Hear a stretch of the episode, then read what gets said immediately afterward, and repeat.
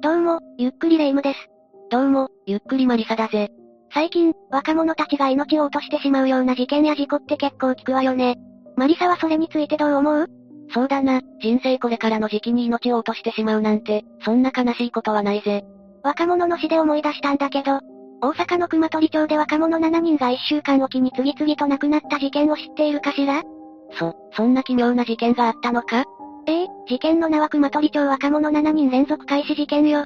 この事件はいくつもの不可解な点が残されたまま、闇に葬られてしまった事件なの。その事件は聞いたことがないぜ。しかも若者が7人も亡くなっているんだぞ。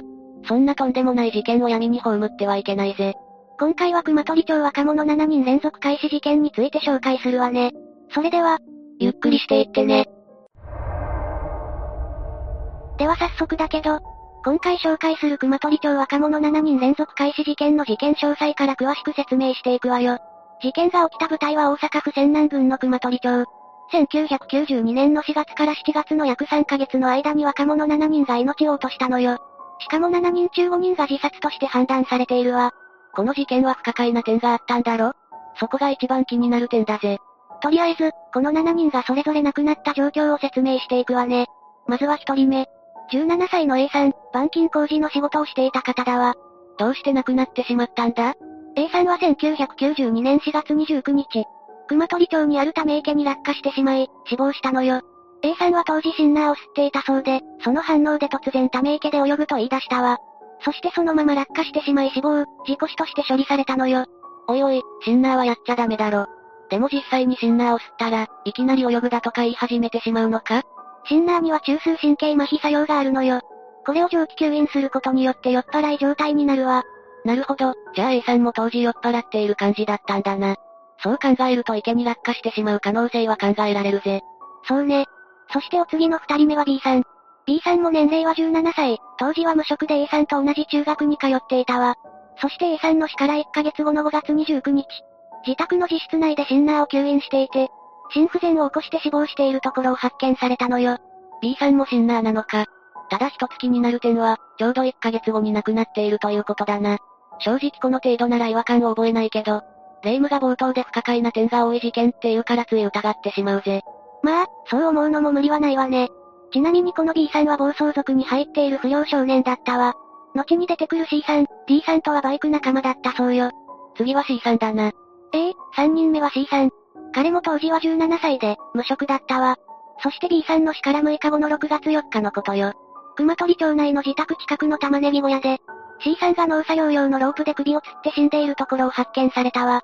こちらも自殺として警察は処理しているわよ。C さんも死因はシンナーかと思っていたぜ。C さんは中学3年生の頃から不登校になり、パチンコ店などに出入りしていたわ。中学を卒業後は美容専門学校に入学。中退した後は無職になり、後に出てくる D さん、E さんたちと暴走族を結成しているのよ。ちなみに D さんとは特に仲が良かったわ。じゃあ C さんはシンナーを使っていなかったのか？いや、C さんも普段からシンナーを使っていたそうで、首吊り現場からもシンナー臭がしたという情報があるわ。シンナーを使ってから自殺した可能性があるってことか。ええ。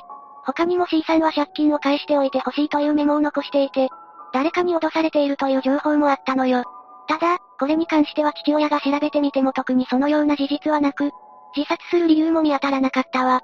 ちょっと引っかかる点がありそうだな。お次の4人目は D さん。D さんは当時18歳で、土木作業員をしていたわ。泉佐野市に住んでいて、C さんとは特に仲が良く、C さんたちと立ち上げた暴走族グループの特攻隊長のような役割をしていた人物だったのよ。D さんの亡くなった状況はどうだったんだ ?C さんの自殺から6日後、つまり C さんの初7日である5月10日のことよ。D さんは以前住んでいた熊取町内の家の納屋で首を吊って死亡しているところを発見されたわ。こちらも自殺と警察は判断したのよ。また首吊りか。D さんの彼女は当時妊娠していたそうで、結婚する予定があったのよ。しかも新居も決まっている状態だったわ。おいおい、自ら命を投げてしまう理由が見当たらないぜ。彼女とも結婚する予定でしかも子供を授かったなんて、幸せの真っ只中なはずだろそこがかなり不可解な点だけど、これは後で説明するわね。ちなみに D さんは C さんの葬儀で、なんで診断やと悔しがっていたわ。さらには俺たちはしっかり生きていこうと仲間たちを励ましていたのよ。これは明らかに自殺ではなさそうだぜ。遺体の状況なんだけど、D さんの首についた縄の跡は真横についていたという情報があるわ。さらには生前に、白い車に尾行されていると家族に話していたのよ。でも警察は自殺として処理したんだろ？ええ。まあその話は後にして、お次は5人目の E さんね。E さんは当時18歳だったそうで、旅館の従業員をしていたわ。そして D さんの死から1週間経った6月17日のことよ。E さんが熊取町内の農作業小屋で首を吊っているところを発見されたわ。これも自殺として処理されたのよ。なるほど。E さんはどんな人だったんだ？出身は高知県で、E さんは野球少年で野球の強豪校に進学したんだけど、途中で中退しているわ。中退後に友人を通じて D さんと友達になり、かつては熊取町で D さんの父親が経営する土建屋で、D さんと一緒に働いていたこともあったのよ。この事件が起こった当時は三重県で旅館従業員として働いていたそうだけど、D さんのお葬式に出席するために熊取町に戻ってきていたわ。ちなみに葬式後には、元カノに会いたいと以前交際していた彼女に会いに行ったわ。でもその元カノは別の男性と結婚する予定であることを知り、ショックを受けたみたいね。そうだったんだな。E さんの話は特に不可解な点はなさそうだぜ。おっと、まだ説明し終わってないわよ。元カノが結婚することを知った直後、E さんは友人に、ロープはないかと話していたというわ。そしてその6時間後に、首を吊って死亡しているところを発見されたのよ。遺体の状況なんだけど、なんと両手は後ろ手に縛られている状態だったわ。生前には車に追われている、と友人に話していたこともわかっているのよ。どうして自殺なのに後ろ手に縛られている状態だったんだ？その状況で、警察が自殺として処理するのは疑問が残るぜ。お次は6人目の F さんね。F さんは当時22歳で、地方公務員として働いていたわ。そして、E さんの死から1週間後の6月25日。貝塚市との境界近くの林の中でシャツをロープ代わりにして、首を吊って死んでいるところを発見されたのよ。なんかだんだんと不可解な点を見つけようとしてしまうぜ。ちなみに F さんに関してはおかしな点はなかったのか ?F さんの死は自殺として処理されたんだけど、首を吊っていた栗の木の枝は手の届かない高さだったのよ。現場には踏み台もなかったみたいだし、遺書もなかったわ。なのに自殺として処理か。そして最後の7人目は G さん。G さんは当時19歳の女子大生だったわ。ここに来て初めての女性だな。ええ。そんな G さんだけど、F さんの死から1週間後の7月2日のことよ。住宅地の道路沿いの細い側溝の中で、胸と首をナイフで刺した状態で発見されたわ。こ、これは誰かの手によって命を奪われているだろ。そう考えるのが普通なんだけど、体の下にナイフが落ちていて、ためらい傷があったことから自殺として処理されているわ。ただ、発見当時はまだ意識があったそうで、違う、違うと上ごとのように繰り返していたそうよ。ちなみに G さんはこれまで出てきた A から F さんとの接点はあったのか？それについての情報はないわね。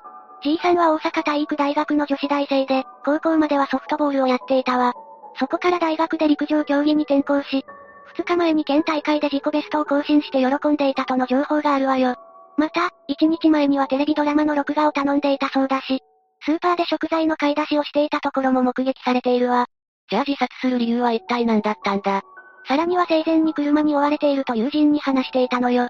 これまで出てきた7人全員の死に不可解な点があるように感じるぜ。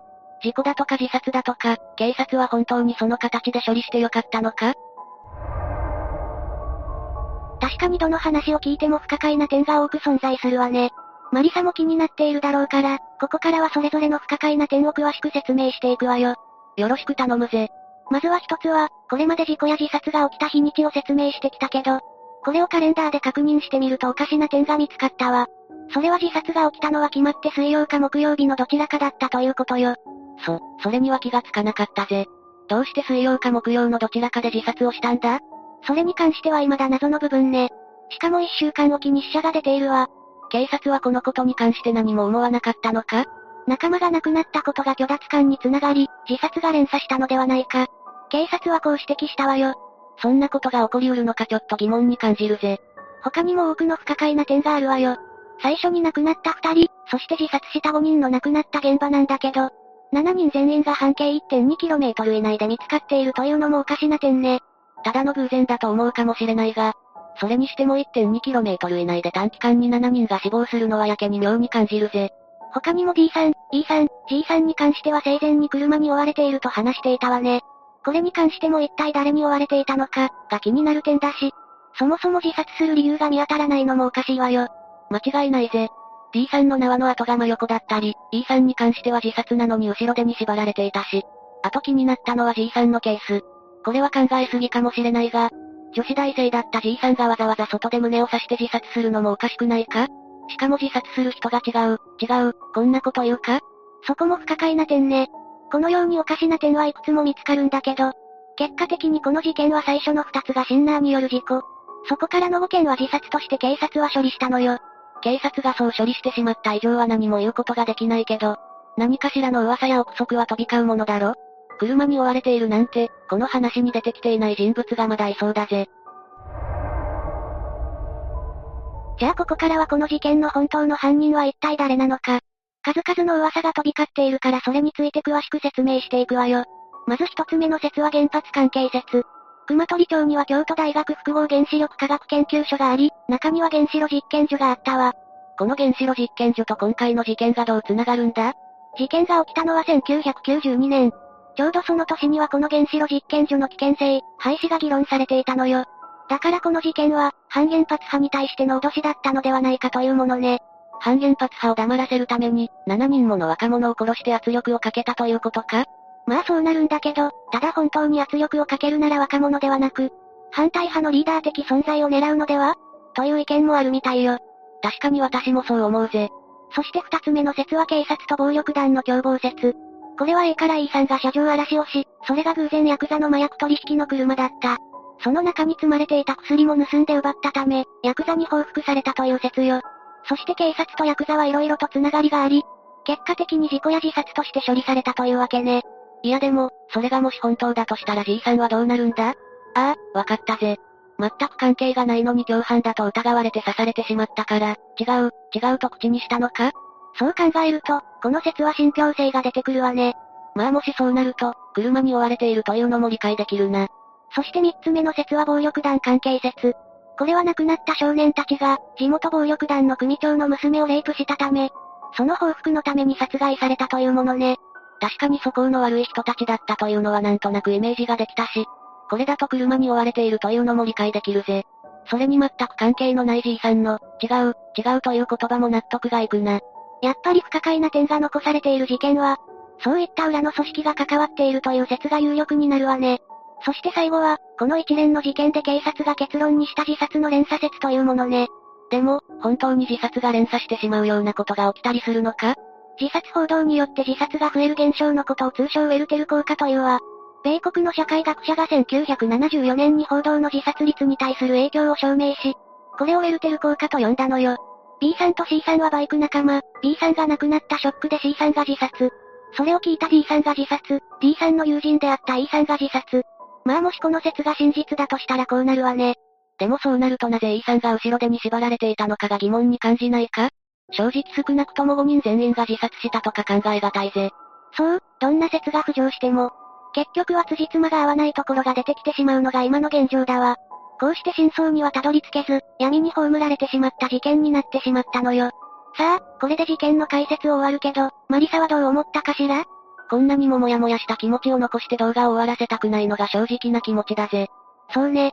やっぱりこういった話を聞いていると、警察も公表できない何か裏の力が働いているようにも感じたぜ。